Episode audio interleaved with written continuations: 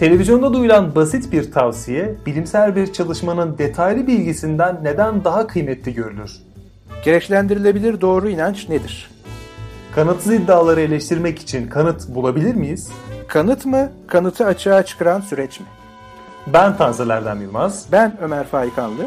Gayri Safi Fikirlerin 84. bölümünde işte bu soruları inceledik.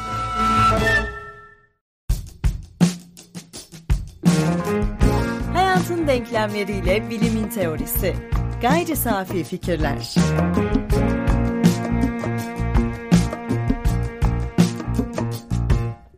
Bir bilgi bilgi yapan o nüveyi özü bulmak için 83 bölüm boyunca çabaladık durduk. Bu 84. bölümde de bunu sürdüreceğiz.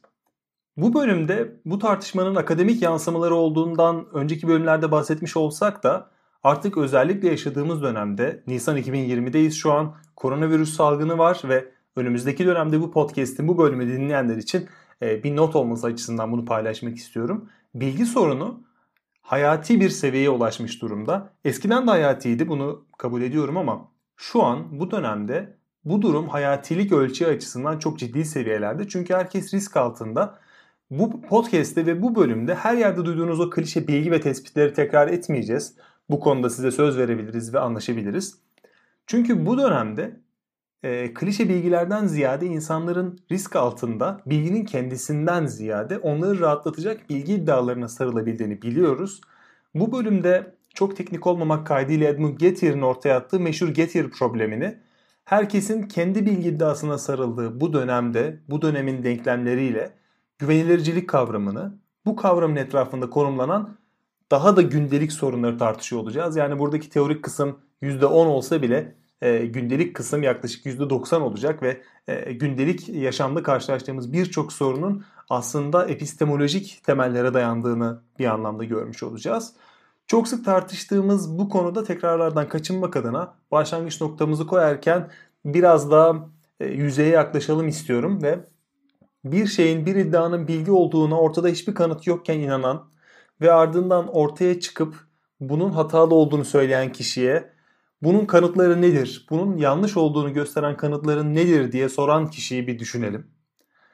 Bu dönem ve bu kişi aslında bize yanlış bilgilerin ve safsataların her zaman hakikatin bir adım önünde olduğunu ve bu bir adım önündeliğin sonsuza dek sürebilme ihtimalinin yani yanlış bilgilerin her zaman bilgiden daha hızlı yayılacağı, bilgiden daha kuvvetli olacağını gösterdiği durumda bizi rahatsız edebilir ve e, aslında beni ediyor. Sen bu konuda ne düşünüyorsun? Bu bizi demoralize edebilir mi bir noktada?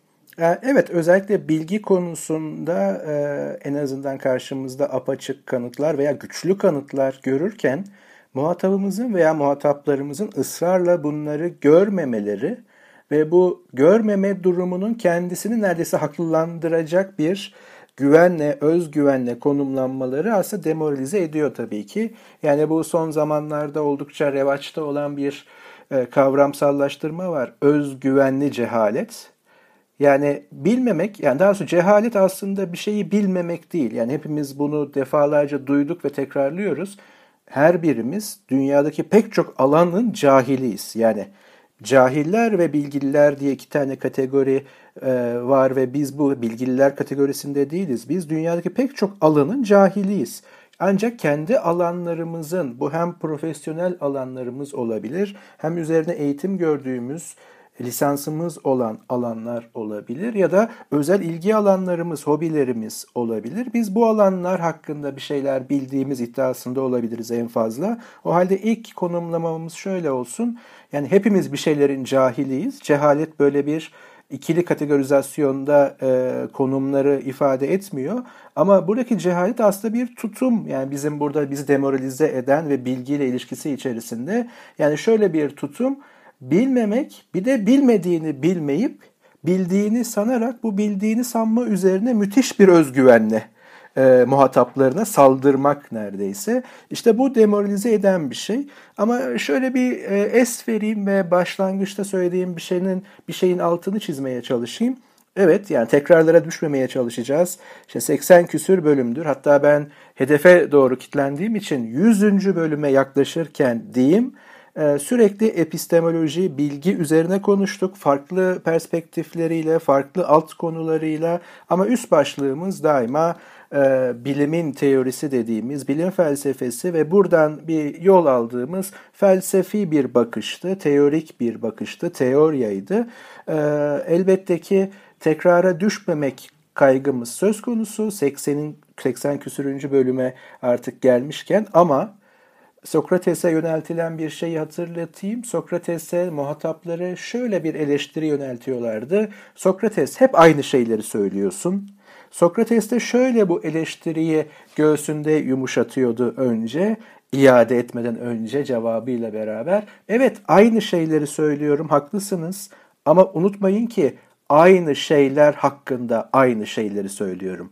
Yani mevcut gerçeklik değişmediği sürece o gerçekliğe ilişkin hakikat iddiam veya hakikat arayışım tabii ki değişmeyecek. Varsın buna klişeler desinler, varsın buna tekrara düşüyorsun desinler. Aslında bilgi sorunu ve belki bilim sorunu artık günümüzde veya bilimsellik sorunu ne yazık ki bir gerçeklik, bir vaka yani sorun derken şunu kastediyorum karşıt bilim, anti bilim ve e, sahte bilim o kadar yoğunlaştı ve kendisini özellikle sahte bilim o kadar bilim gibi göstermeye başladı ki böyle bir ortamda bazen evet bu vakadır, bu bir problemdir ve bu problem hakkında ısrarla aynı şeyleri, aynı arayışı, aynı mücadeleyi vermeye devam ediyoruz diyebiliriz. Yani klişe ve tekrar konusunda aslında evet biz de bazen klişelere, kendi klişelerimize, kendi gayri safi fikirlerin birinci bölümünden itibaren inşa ettiğimiz klişeleri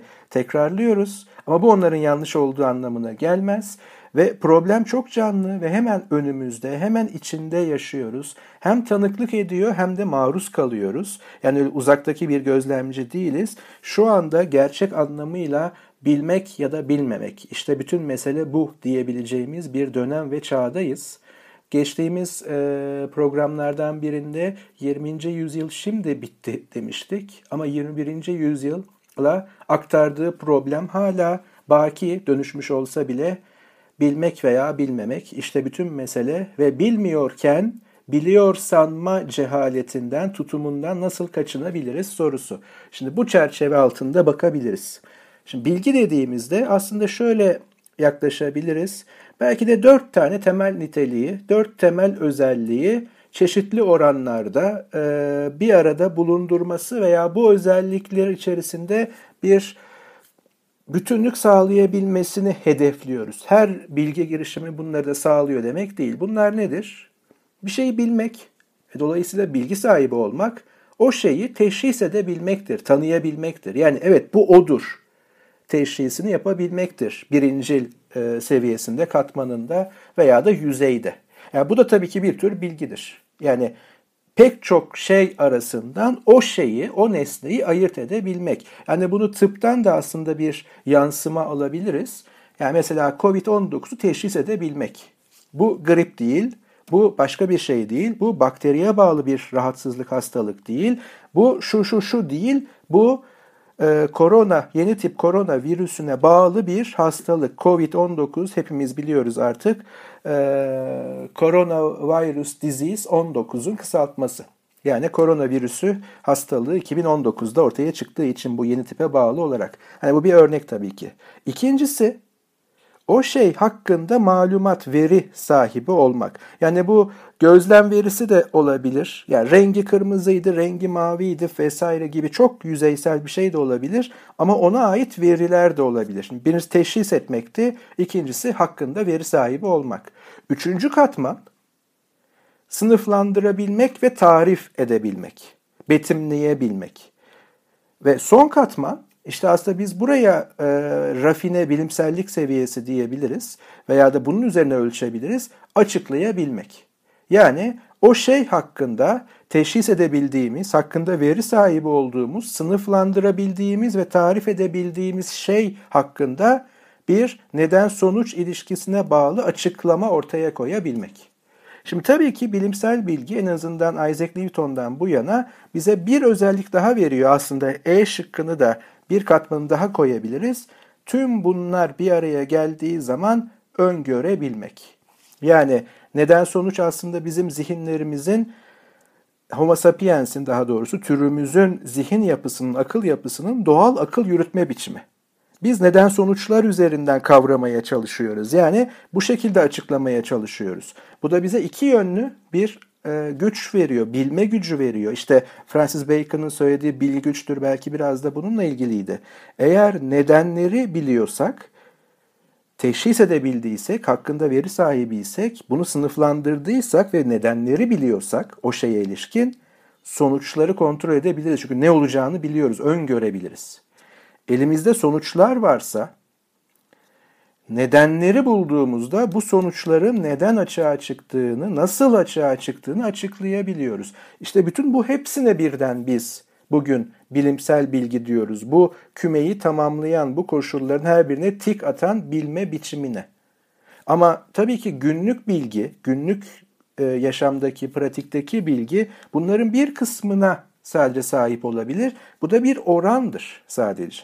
Ama cehalet bahsettiğimiz cehalet, bazen bizi demoralize eden cehalet, işte biraz sonra konuşacağımız kanıtlara rağmen tırnak içinde inanmayan cehalet, yani özgüvenli cehalet, biraz da bunların hepsini tahrif edip, elde bunları destekleyecek hiçbir şey yokken hikayeler anlatabilen zihnimizin bize oyunları. Ama bu sosyal bir mevzu, sosyal bir mesele ve bununla beraber epistemolojik bir mesele haline geldiği zaman ciddi anlamda can yakmaya başladı. Tüm dünyada, sadece yerelde değil.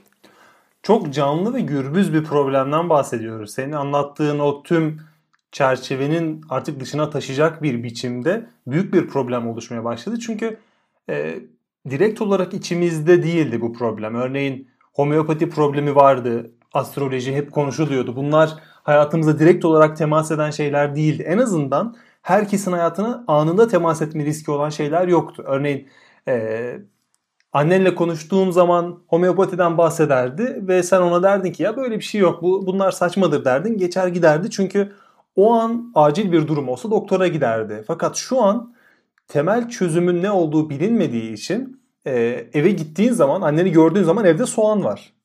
Çünkü soğanın e, yeni koronavirüsü tedavi ettiği söylenmiş. Sen ona diyorsun ki bak bununla ilgili araştırmalar var. Bununla ilgili çalışmalar var. Aldığın yanıt neyse biz yine de deneyelim. Bu böyle büyük ihtimalle e, senin dediğin gibidir ama bu çalışır gibi. Yani orada seni eylemeye çalışıyor. Aslında burada işte sen başta söylemiştin ya e, teoriyi %10'da tutacağız. Hayattan örnekleri %90'a çıkarmaya çalışacağız. Aslında bunlar iki kategori değil. Çünkü teoriyle bu anlamda doğru teoriyle, teoriyayla yani e, doğru yapılandırılmış diyeyim en azından teoriyle hayatın gerçekliği arasında bir kopukluk yok. Bu sadece bir düzey, soyutlama düzeyi farkı. Çünkü e, klasik hem de Platon'a kadar dayandırabileceğimiz, belki öncesinde presokratiklere kadar götürebileceğimiz hem de felsefe tarihine mal olmuş e, o kadar teorik yani en teorik e, konumlardan biri epistemolojik olarak epistemenin yani bilginin, sağlam ve güvenilir bilginin klasik tanımına gömülü.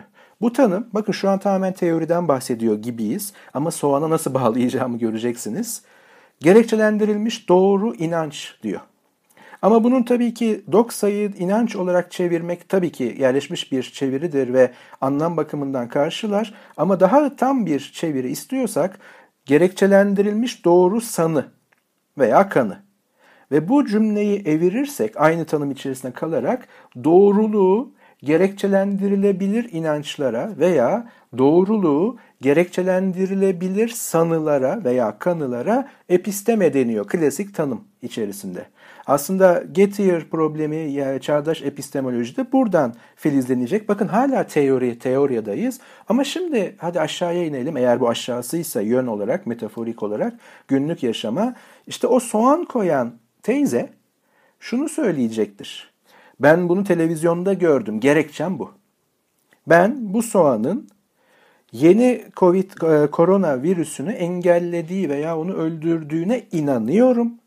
Hani cümleyi böyle kursun veya kurmasın veya bunu sanıyorum. Tabii ki sanıyorum demez. O şeyi çekmemek için, üzerindeki bu doğrudur ifadesi çekmemek için bunun işe yaradığına inanıyorum ben. Nereden biliyorsun? Televizyonda gördüm, bizim komşu bilmem ne söyledi. Yani gerekçesi tanıklığa dayalı bir durum. Yani kanıtı televizyonda gördüğü, sosyal medyada bir yerde rastladığı veya bir yerde okuduğu veya işte o e, fısıltı gazetesi diyeceğimiz komşudan komşuya amcamın oğlu teyzemin kızı söylemiş mevzusu veya da son zamanlarda dezenformasyonun en yoğun yaşandığı yer belki de WhatsApp'ıma geldi. WhatsApp bizim WhatsApp grubuna düştü gibi gerekçeler ve kanıtlar sunuyor. Şimdi tekrar teoriye yükselelim, yükselelim. Doğruluğu gerekçelendirilebilir inanç. Klasik tanım bu. Doğru, tanımın kendisinin doğru olup olmadığını daha teorik bir tartışmada üzerinde dururuz. Bugün de biraz belki bahsederiz ama bunu kabul edelim. Bir gerekçe derken, kanıtlamak derken başka bir ifadeyle. Yani bu mesela güvenilir bir kanıt mıdır? Yani televizyonda gördüm. Televizyonda biri söyledi. Yani bunu daha aslında e, somutlayabiliriz. Yani biliyorsunuz son son dönemde biz bu süreci yaşamadan önce veya tam yaşamaya başlamışken e, biyolojik olarak karşılığı olmasa bile bir Türk geninden bahsedildi. Yani sadece Türk geninin karşılığı hiçbir ırkın gen olarak karşılığı yok bu anlamda ve ona koronavirüs bir şey yapmayacaktır veya da tutunumu çok daha zor olacaktır. Bize bir şey olmaz denebildi. Ana hatlarıyla tabii ki. Hani mevzuyu hatırlatıyorum sadece. Ya da e, bağışıklık sistemini yükseltin bunun için de sabah akşam kelle paça için bir şey olmaz dendi. Daha çok yakın bir zamanda televizyonda gördüm. Tabii aynı duruma düşmek için ama ben bir şahitlikten bahsedeceğim. Bir bilgi aktarımı yapmayacağım. Yani şu söylenebiliyordu. Neden maske takmıyorsunuz? Neden e, sosyal izolasyonu sağlamıyorsunuz? Bu sosyal mesafeye dikkat etmiyorsunuz dendiğinde şu açık açık söylendi bir röportaj sırasında. Bence bu gripten daha öte bir şey değil. Yani abartılıyor. Bu Türkiye'de oluyor hadise. Abartılıyor. Gripten öte bir şey değil. Yanlış mıyım dedi ondan sonra. Evet yanlışsın. Peki onu nasıl ikna edeceğiz? Yani gerekçelendirilebilir doğru sanı veya kanı veya da doğruluğu gerekçelendirilebilir inanç dediğimizde mesele o gerekçelendirme ve kanıt sunmada ve tabii ki muhatabımızın da bu kanıtları kabul edebilmesi. Aynı şekilde bizim de onun kanıtlarını kabul edebilmemiz. Hani içimde kalmasın aramızdaki üçüncüyü hatırlatayım. Karl Popper ne diyordu? Muhatabına şunu sor. Hangi kanıtı getirirsem aykırı kanıtı yani fikrini yanlışlayan hangi kanıtı getirirsem yanıldığını kabul edeceksin. Temel sorusu en başta durmalıdır diyelim. Ama Popper'ı analım şimdilik biz kanıt üzerine gidelim. Sorduğun soruyu yanıtlayayım. Bu kişiye gripten fark olmadığını nasıl kanıtlayacağız ve nasıl ikna edeceğiz dedin. İkna edemeyeceksin. İkna edemeyeceğiz. Ben bunu net bir şekilde söyleyeyim. Boşuna efor harcamayalım. Çünkü e, gerekçelendirme zeminini birazdan e, biraz bahsedeceğim zemini buradan kurmuş e, herhangi bir kişi ya da herhangi bir zihnin ben bir noktada geri dönülemez seviyede e, o tarafa kaydığını düşünüyorum. Burada şöyle e, Getier'ın yani adını anıp duruyoruz sürekli. Getier'ın ortaya attığı gerekçelendirilmiş doğru inanç bilgi midir sorusunu bir hatırlayalım. E, ona göre Getier'e göre Edmund Getier'e göre gerekçelendirilmiş doğru inanç yani bir, bir bilgiye gerekçelendirdiğimiz doğru inanç diyorsak Buradaki sorun gerekçelendirme unsurunun niteliğinden kaynaklanıyor. Yani neyi neye göre gerekçelendiriyoruz, nasıl gerekçelendiriyoruz? Çünkü e, burada şans faktörleri var, burada çok farklı faktörler var. Bu problemi çözebilmek için de gelen önerilerden birisi güvenilircilik. Yani güvenilirciliği de çok basit şöyle anlatabilirim. Bu e, akımın temsilcilerinden Remzi'nin e, yorumuyla. Bir inancın bilgi olabilmesi için doğru, kesin ve güvenilir süreçlerden elde edilmiş olması gerekir diyor. E, yani bir inancımız var. Bunu kanıtlayabilmek için, bunu gerekçelendirebilmek için televizyonu kullanabiliyor olmamız e, zayıf bir gerekçelendirme haline getiriyor ama biz buna yine inanıyor olabiliriz. Buna inanmamamız için önümüzde bir engel yok. Getier'ın bir örneği var bozuk parayla ilgili. Ee, örneği şöyle anlatabilirim. Ahmet ve Mehmet bir iş başvurusuna bulunuyor ve e, Mehmet'in şöyle bir varsayımı var. İşe alınacak kişi Ahmet ve e, Ahmet'in cebinde de 10 tane madeni para var. E, Mehmet diyor ki şirket müdürü Ahmet'i seçecek e, ve onu seçmeden önce cebindeki paraları saydı. Onun seçilmesini böyle mantıklı hale getiriyor. E, bu önerme şunu içeriyor. işe alınacak kişinin cebinde 10 tane madeni para var ve varsayalım ki e, Ahmet buradaki gerekçelendirmeyi ortaya atıyor ve bunu bu şekilde kabul ediyor ama e, parayla işe alınma arasında bir bağlantı olup olmadığı yani buradaki bağlantıyı kurup kuramayacağımız çok problemli. Aslında e, insanların televizyonda gördüğü şeylere inanması yahut e, birinden duyduğum, o duyduğum kişiye güveniyorum şeklinde bunu gerekçelendirmesi çok da anlamsız değil. Çünkü güvenilirciliğe göre buradaki sorun bilgi iddiasıyla inanç arasında sağlam nedensel zinciri olmaması. Bunu o insanlar göremiyor fakat nedensel zinciri kuramamadan dolayı ortaya çıkıyor. E, şayet olgu ile inanç arasında nedene dayalı bir ilişkiden bahsediyorsak e, olgunun bir inancı meydana getirme gerekliliği ortaya çıkıyor. Ancak buradaki olgu ile inanç arasında böyle bir gereklilik de yok. Yani örneğin yerler ıslak e, bu yağmur yağmış olmasının nedeni olmayabilir ya da dünyanın bir yerlerinde protestoların olması bunların 5G protestoları olduğunu ispatlamaz. Biz kafamızda 5G zararlıdır çünkü yani 5G bu çok yeni bir teknoloji. Yeni teknolojiler de zararlıdır gerekçelendirmesini kurduğumuz için e, yaklaşık 2 yıl önce Hong Kong'da e, devleti protesto eden kişilerin şu an 5G protesto ediliyormuş gibi videolarda kullanılmasını anlamlı bir şekilde bize açıklamaz. Yani biz buradaki zinciri sonrasında koparmış olsak bile halen o zincir kurulduğu zihinlerde artık o zincirden ziyade o zincirin üzerine bir beton atılmış hale geliyor ve zinciri koparmanızın hiçbir alemi yok. Artık onlar birbirlerine gömülü hale geliyor. Ee, bu çok büyük bir problem yaratıyor bana kalırsa. Çünkü yarattığı temel problem, özde yatan problem bir şeyin olduğunu kanıtsız olarak inanmak ve o inançtan vazgeçmek için kanıt istemek.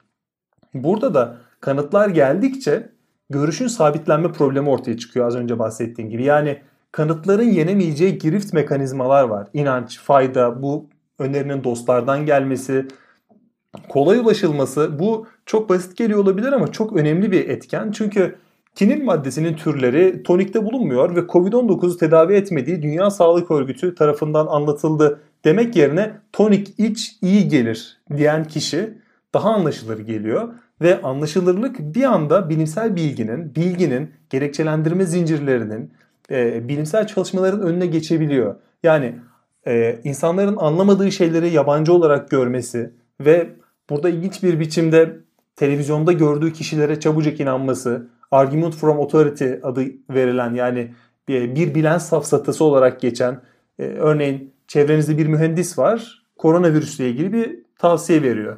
Buradaki bağlantı ne? E, mühendis okumuş yani ustası bu işin. Bazı şeylerin ustası. Peki bunun e, bilgisine sahip mi? Yahut doktor diyelim. Doktor da bu konuda net bir bilgi vermiyor olabilir. Kendi alanında çalışan ve e, enfeksiyonlar konusunda, virüsler konusunda uzman olmayan bir doktorun buradaki yetkinliği nedir? Yani buradaki otorite çizgileri de çok net değil. Gerekçelendirirken ortaya çıkan e, belki de bu yüzeye en yakın sorunlardan biri.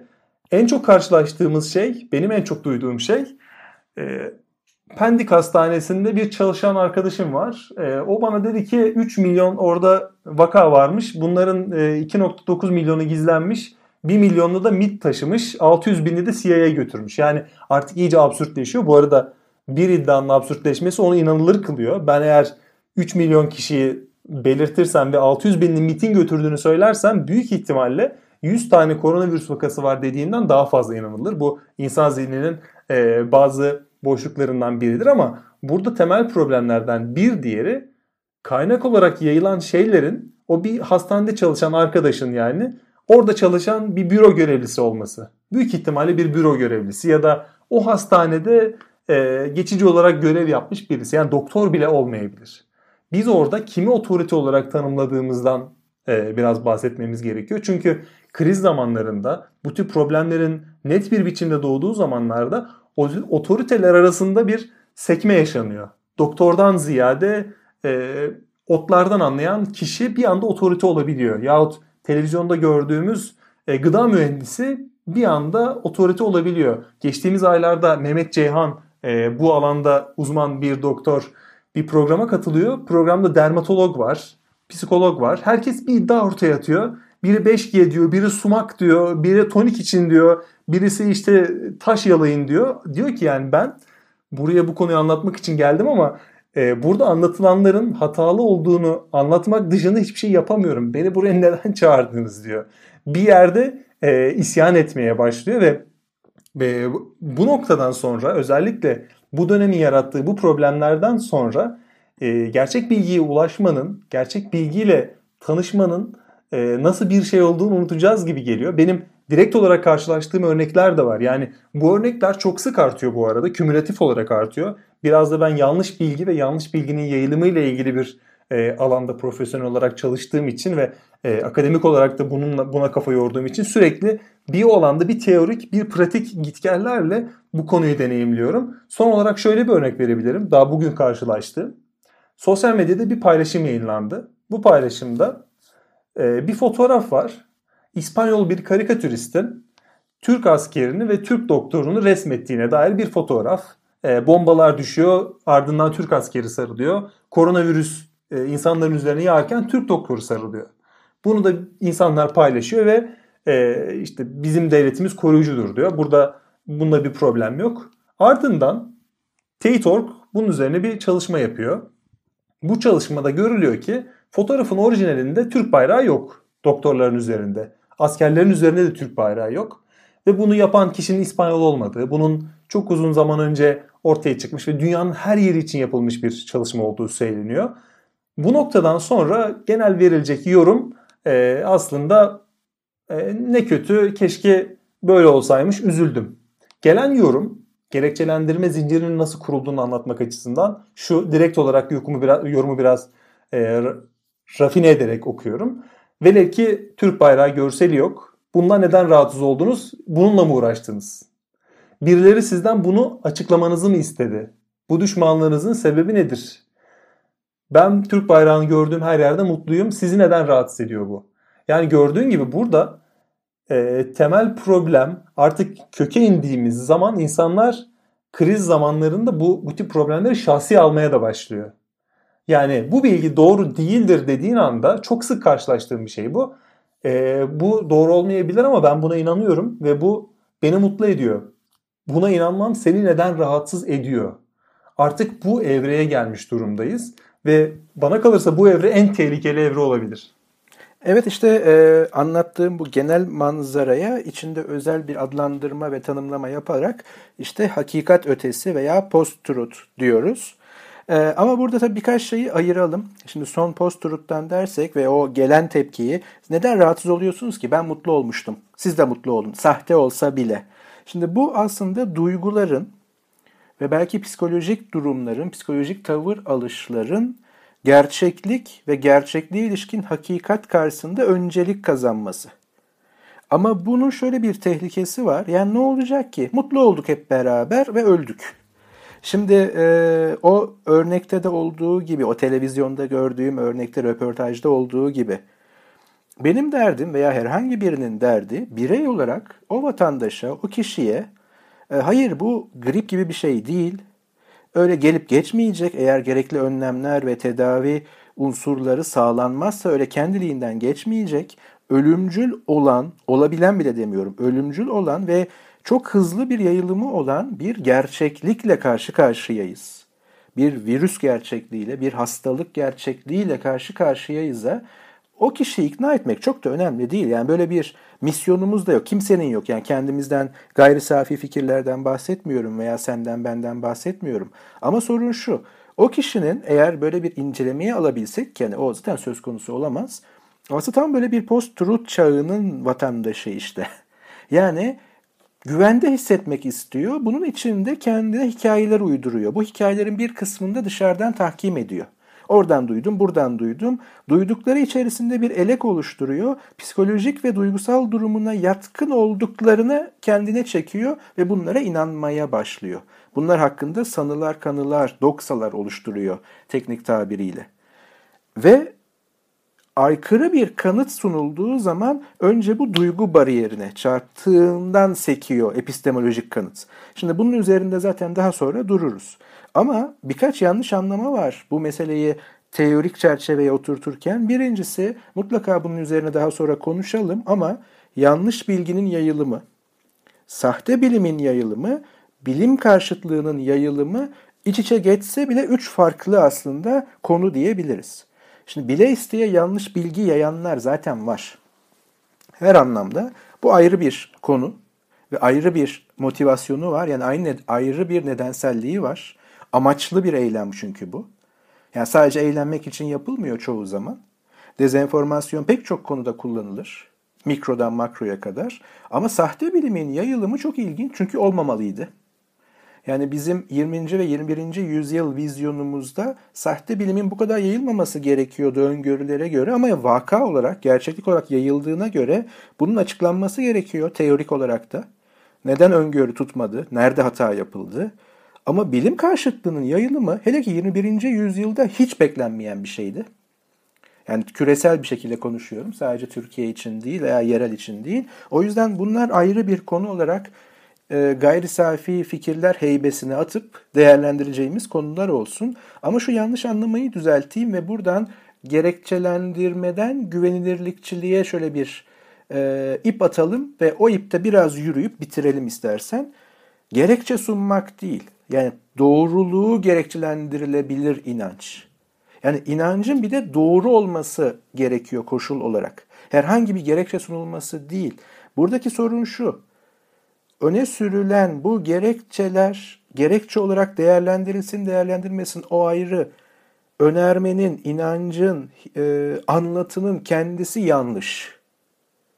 Yani yanlış bir inancı, yanlış bir ifadeyi, yanlış bir hipotezi bazen bilim içerisinde, yanlış bir anlatıyı, inancı tekrar etmiş olacağım ama gerekçelendirmeye çalışıyor e, yanlış bir inancın gerekçesi her ne olsa olsun sonuç değişmiyor. Yanlış.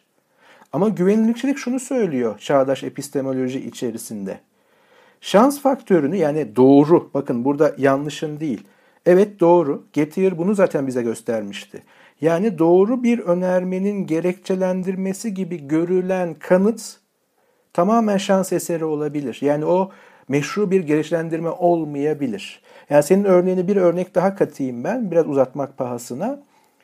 Diyelim ki şu anda saat kaç diye bir sorumuz var. Ve sen diyorsun ki saat şu anda 22.04 diyorsun gözümün içe baka baka. Hiçbir saate yani zamanı ölçen hiçbir cihaza bakmadan 22.04 dedin.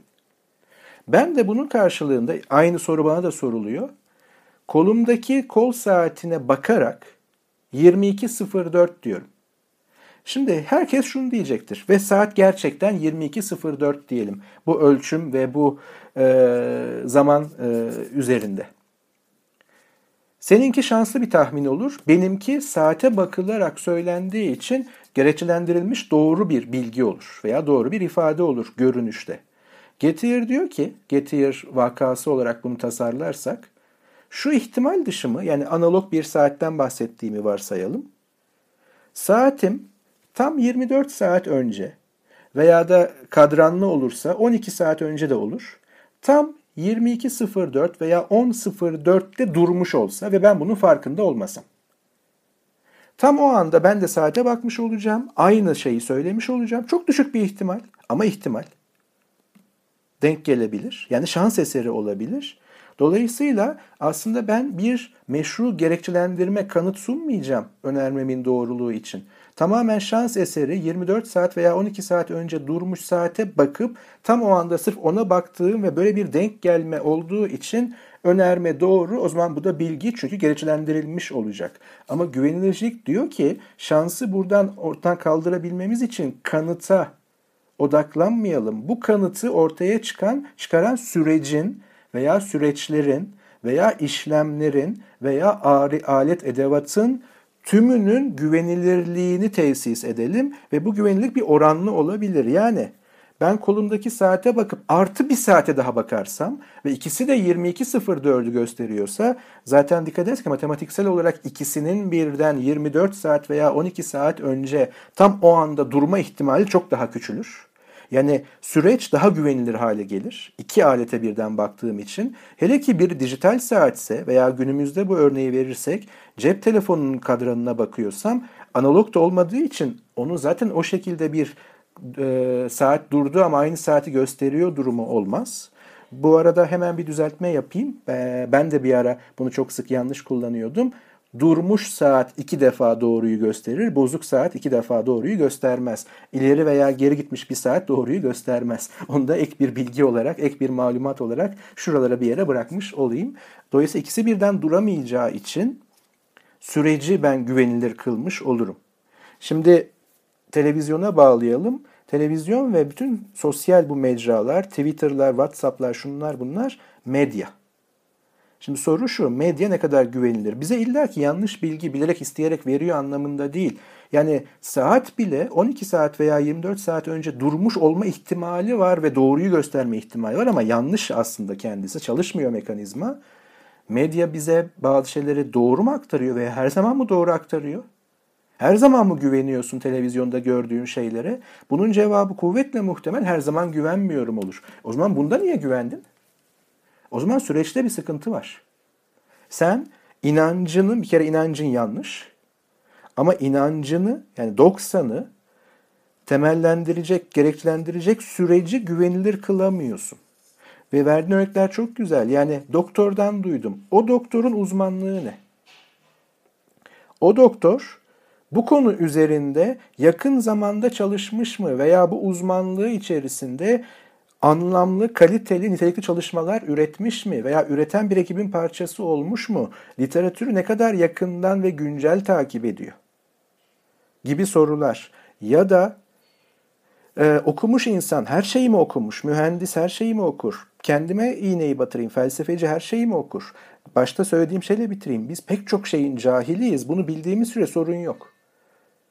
Ama bunu bilmeyip belki Sokrates'i burada anabiliriz. O bir cehalet itirafı değil.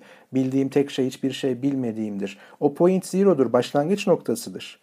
Bir alanda bilmediğini kabul ettiğin anda öğrenmeye veya araştırmaya başlarsın bu anlamda. Ama güvenilirlikçilik bu günlerde tekrar ve tekrar dönülmesi gereken çağdaş bir epistemoloji teorisi ve süreçlere e, aradaki o teyit edici mekanizmaların güvenilirliğine odaklanıyor. Adı ise güvenilirlik. Kanıt sunmak değil.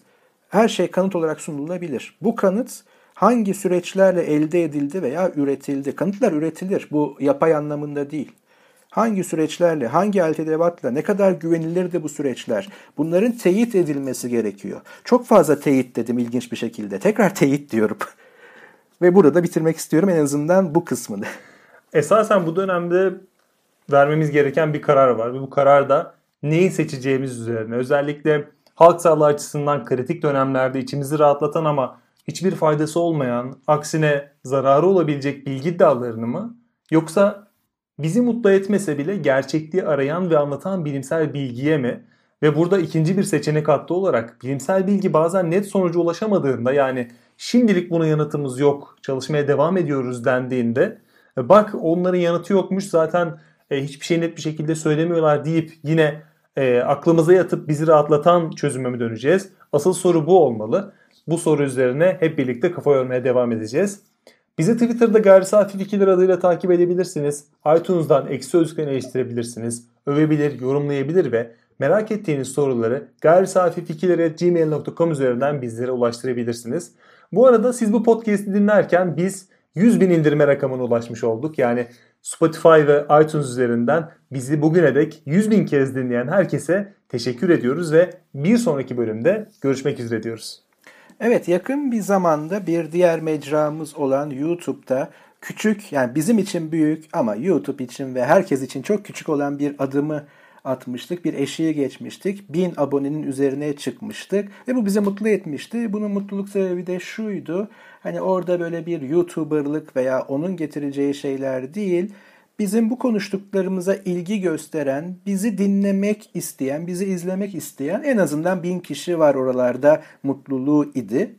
Ee, ama bu mecrada yani bizim esas belki hiçbir bırakmayı düşünmediğimiz podcast mecrasında yani sesimizin ulaştığı mecralarda 100 bin toplam indirmeye ulaşmamız e, gerçekten yani kat ve kat daha fazla bize mutluluk veriyor. Belki o klasik tartışma televizyon mu, görüntü mü, ses mi yani radyo mu tartışması çok uzun seneler önce yapıldı ama radyonun her zaman radyo öldü, radyo ölüyor, radyoyu artık kimse dinlemez denirken e, podcast'te biraz ucundan radyo sayılır. Radyo yaşıyor ve sesimizin ulaştığı sürece o 100 bin ayrı ayrı dinleyen 100 bin kişi değil yanlış anlaşılmasın 100 bin dinlenmeye çok e, mutluyuz, müteşekkiriz. Umarım daha milyona kadar yolumuz var. Hayatın denklemleriyle bilimin teorisi. Gayri safi fikirler.